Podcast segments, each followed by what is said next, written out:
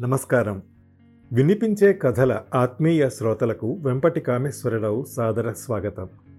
ఈనాటి వినిపించే కథలలో కనిపించే రెండవ నవల వివాహ బంధాలు తొమ్మిదవ భాగం.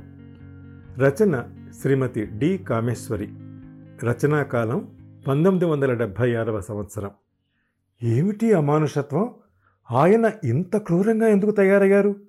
శారద ఆశ్చర్యం పట్టలేక మధ్యలో అడిగింది విజయ అదోలా నవ్వింది. ఉండు చెబుతాను తొందరపడకు. మా పదిహేను రోజుల హనీమూన్ ముగిసింది. ఆయన్ని ఎదిరించితే ఆయనలోని రాక్షసత్వం మరీ ఎక్కువ అవుతున్నదని గమనించి మిగతా రోజులు ఆయన ఏమన్నా ఊరుకుని ఆయనకి కావలసినప్పుడు ఒళ్ళు అప్పగించాను. ఆయన్ని కాదనకపోతే ఎదిరించకపోతే పశుత్వం అంత ఉండేది కాదు. ఆయనకి బెదిరి లొంగానని ఏ బుద్ధొచ్చిందా? ముందే ఈ బుద్ధి ఉంటే ఎంత బాగుండేది అన్నారు ఒకరోజు తాగిన మత్తులో లేనప్పుడు. దేనికి మాట్లాడేదాన్ని కాను నేను. ఊరికి వెళ్ళే ముందు మా ఇంటికి వెళ్ళి సామాన్లు తెచ్చుకోవాలి. నా బట్టలు అవి అన్నీ ముడిపోయాయి అన్నాను. అన్నీ పంపమంటాను. నీ వాళ్ళు ఇచ్చే ఫర్నిచర్కి మొహం వాచలేను. ఇంట్లో అన్నీ ఉన్నాయి. అయినా ముందు మనం వెడుతున్నది మా ఇంటికి. నేను ముందు మా ఇంటికి వెళ్ళాలి. పట్టుదలగా అన్నాను. వీల్లేదు కటువుగా అన్నారు తీక్షణంగా చూస్తూ. ఇంకేమంటాను? వాళ్ళింటికే వెళ్ళాను. గృహప్రవేశం అంటూ అత్తగారు హడావిడి చేయబోతే ఈయన అవేం అక్కర్లేదన్నారు. ఆవిడ నిట్టూర్చి వీడెప్పుడు ఇంతే ఏ ముద్దు ముచ్చట లేదు అన్నారు బాధగా. మా అత్తగారు మామగారు చాలా మంచివాళ్ళలాగే కనిపించారు. ఎంతో అభిమానం ఆదరణ చూపారు. కన్న కూతురిళ్ళ ఇత్తినమ్మ అత్తినమ్మా అదేమిటి కొత్త పెళ్ళి కూతురివి? నవనవలాడుతూ ఉండాలి. ఇలా ఉండిపోయావేమిటి ఆ భోజనాలు అవి పడలేదా? ఏమిటి నీ మొహం అలా ఉంది? ఆప్యాయంగా దగ్గర కూర్చోపెట్టుకుని కొసరి కొసరి వడ్డించేవారామె. ఆమె చూపే అభిమానం చూశాక నా హృదయంలో గూడు కట్టుకున్న దుఃఖమంతా ఆమెతో వెళ్ళబోసుకోవాలనిపించింది. కానీ మీ కొడుకు ఇలా అని ఆమెతో ఎలా చెప్పను? ఇంట్లో మా ఇద్దరి వరుస చూసి కొత్త దంపతుల్లా సంతోషంగా ఉండకపోవడం చూసి ఆవిడికే అనుమానం వచ్చినట్టుంది. ఓసారి ఇద్దరం భోజనం చేస్తున్నప్పుడు ఏమ్మా అలా ఉన్నావు? మీ ఇంటి మీద బెంగ? అన్నారు. అంత ఆప్యాయతకి తట్టుకోలేనట్టు నా గొంతులో దుఃఖం అడ్డుపడింది. కాదన్నట్టు చప్పున తలాడించాను. నా కళ్ళల్లో అప్పుడే నీరు తిరిగింది. ఏమిటమ్మా? ఏం జరిగింది? ఆరాటంగా అనుమానంగా చూస్తూ అడిగారు ఆవిడ. నేనేమీ చెప్పలేకపోయాను. బొట్ట బొట్ట కన్నీరు కారింది. ఆవిడ చెక్కుతురాలే. విజయ ఏమైంది? ప్రకాష్ వాడేమన్నా అన్నాడా? వాడు సరిగ్గా లేడా నీతో? అడగలేక అడిగినట్లు అడిగారు. అవునన్నట్టు తల ఆడించటం మినహా ఏం చెప్పలేకపోయాను. ఆమె అనుమానంగా చూస్తూ ఏమన్నాడు? ఏం చేశాడు? నల్లబడ్డ మొహంతో అన్నారామె ఆయన తాగి నన్ను నన్ను అమానుషంగా చెప్పలేక కళ్ళు తెలుసుకున్నాను ఆవిడ తెల్లబోతూ వాడు తాగుతాడా? అన్నారు. ఒక్క తాగుడే కాదు అన్నీ ఉన్నాయి. తాగి రాక్షసుడిలా ప్రవర్తిస్తారు. ఎదురు తిరిగితే నన్ను కొడతారు. ఆయన ఇలాంటి వారిని మాకు చెప్పకుండా దాచి ఈ వివాహం చేయటం మీకు న్యాయమా?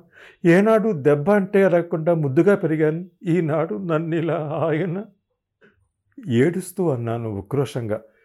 ఆవిడ కలవరపడుతూ నిజంగానా విజయ తాగుతున్నాడా? నిన్ను కొడుతున్నాడా?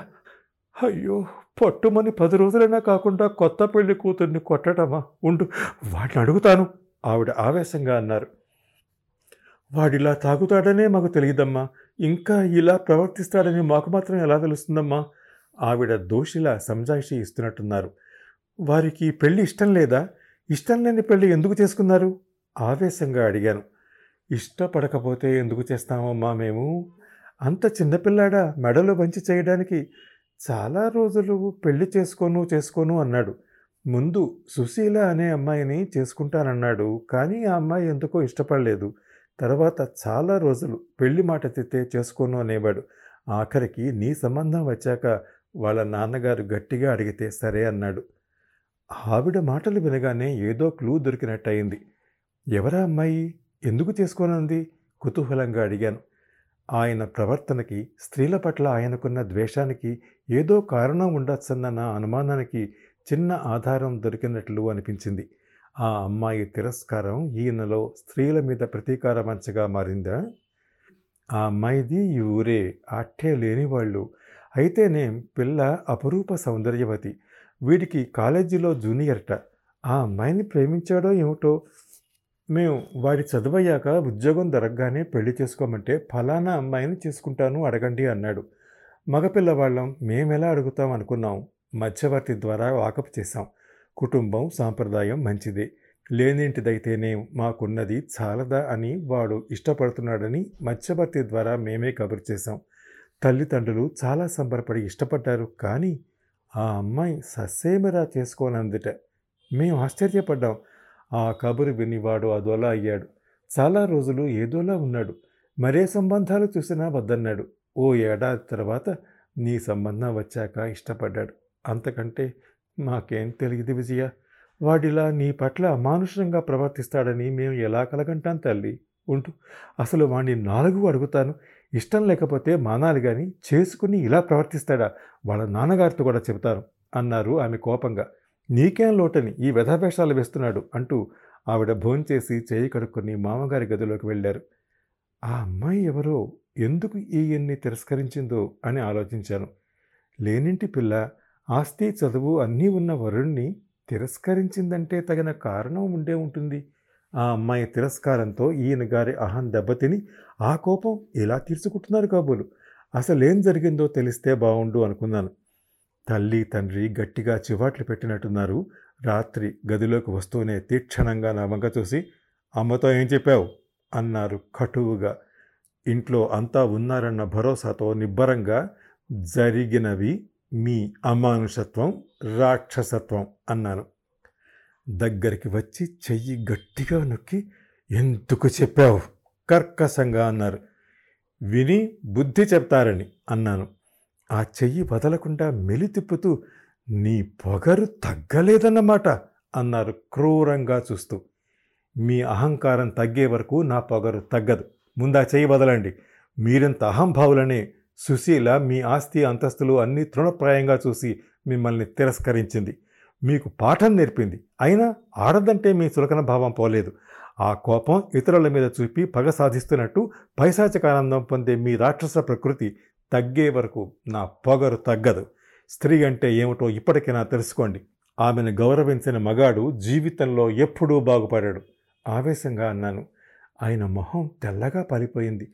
అప్రయత్నంగా నా చెయ్యి వదిలి విస్మయంగా చూశారు నవంక. ఒకసారి మీ అహంకారం వల్ల సుశీలను జారబిడుచుకున్నారు. ఇంకా మీ అహం తగ్గకపోతే కట్టుకున్న భార్యని కోల్పోతారు అన్నది గుర్తించితే మీకు కూడా మంచిది గంభీరంగా అన్నాను. ఆయన ఆ షాక్లోంచి తేరుకున్నారు. నన్ను కాదన్నందుకు సుశీలకి పాఠం నేర్పాను. నన్ను ఈ బెదిరింపులు ఏమీ చేయలేవని గుర్తించు. నా మాట కాదన్న వారిని క్షమించే అలవాటు నాకు లేదు. కసిగా హేళనగా విషపు నవ్వు నవ్వారు తల పంకిస్తూ. ఇంట్లో అందరూ ఉన్నారనో మరెందుకో గాని అంతకంటే ముందుకు వెళ్ళకుండా వదిలారు నన్ను. మర్నాడు నన్ను అక్కడ వదిలి ఆయన ఉద్యోగం ఊరు వెళ్ళారు. వెడుతున్నట్టు నాకు చెప్పలేదు. నా సంగతి ఏమిటో చెప్పలేదు. ఆయన వెళ్ళాక ఎక్కడికి వెళ్ళారు ఆయన? అడిగాను అత్తగారిని. ఆవిడ తెల్లబోయి నీతో చెప్పలేదా? సెలవు లేదని వెళ్ళాడు.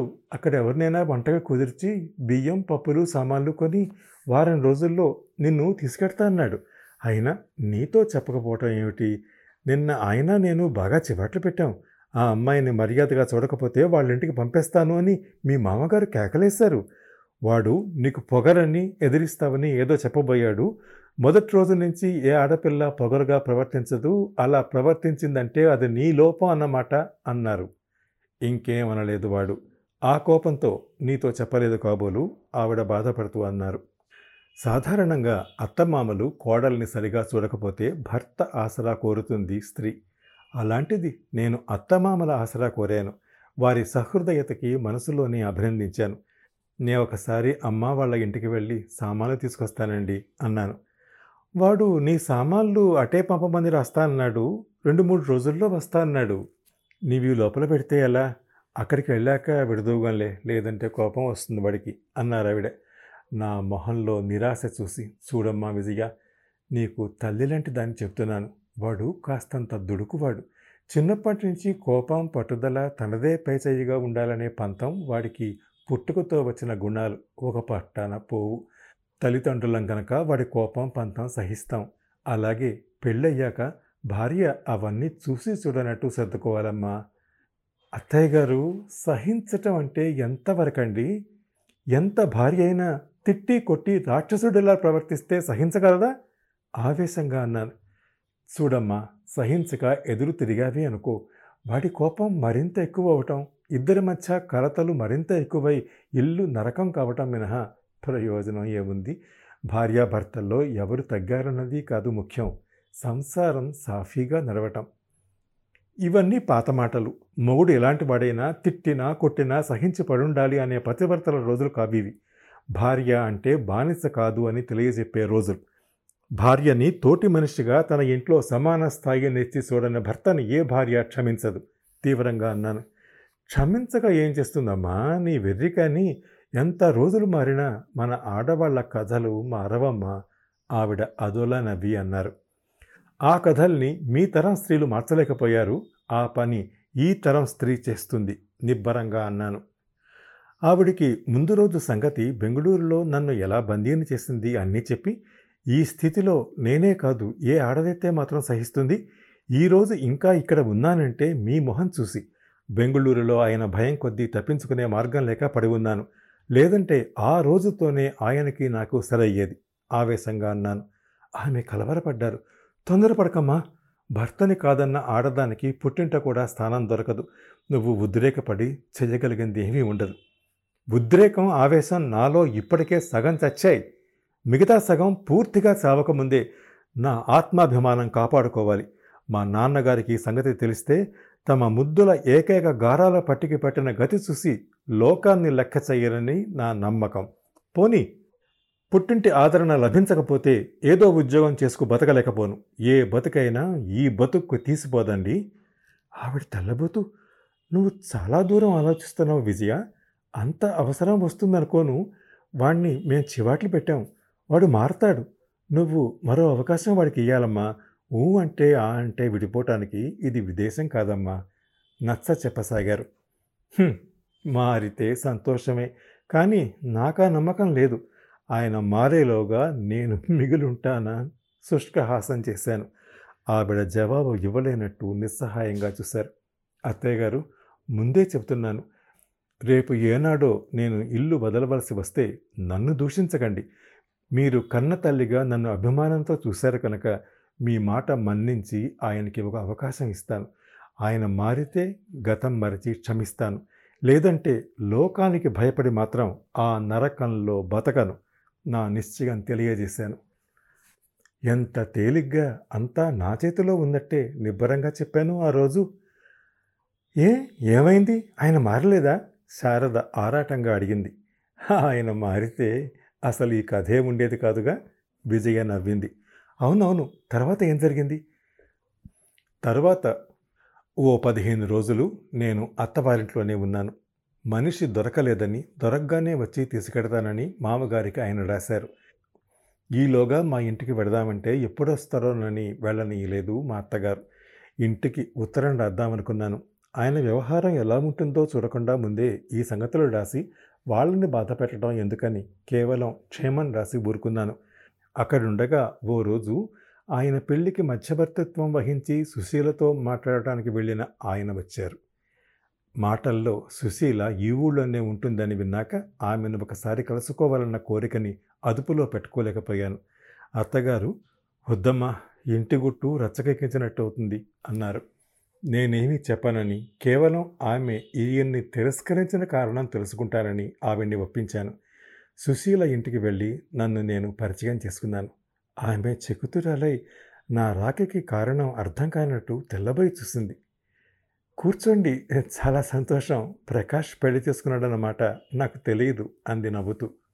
ఆమెను చూశాక ప్రకాష్ కాదు ఏ మగవాడన్నా ఆమెను ప్రేమించకుండా ఉండలేని అందం ఆమెది. అన్నీ కలిసిన అంతటి అపురూప సౌందర్యాన్ని చూసి చికుతురాలనయ్యాను. ఆమె ముందు అందగత్తిగా పేరు పొందిన నేను వెలవెలపోయాను. అంతటి అందం ఆమెకు ఎక్కడి నుంచి వచ్చిందో పాలుగారే బుగ్గలు విసనకరలా కనురెప్పలు అంతంత కళ్ళు కొనదేరిన ముక్కు చిన్న నోరు అతి లేత తమలపాకుల వంటి చేతులు. అబ్బా! ఏ భాగం చూసినా దేవుడు ప్రత్యేక శ్రద్ధ తీసుకుని చేసిన శిల్పంలా ఉంది. ఆమె తండ్రి ఏదో ఆఫీసులో గుమాస్తాట. ఇల్లు నిరాడంబరంగా ఉంది. ఇల్లే కాదు ఆమె కూడా చాలా నిరాడంబరంగా ఉంది. ఆమె అలంకరణలో ఏదో కొట్టొచ్చినట్టు లోపం కనిపించింది. ఆమె నుదుట బొట్టు లేదు. మీరు ఇలా నన్ను వెతుక్కుంటూ రావటం చాలా ఆశ్చర్యంగా ఉంది. నా గురించి మీకు ఎలా తెలుసు? మీ రాకకి ఏదైనా ప్రత్యేకమైన కారణం ఉందా? కాసేపటికి అడిగింది.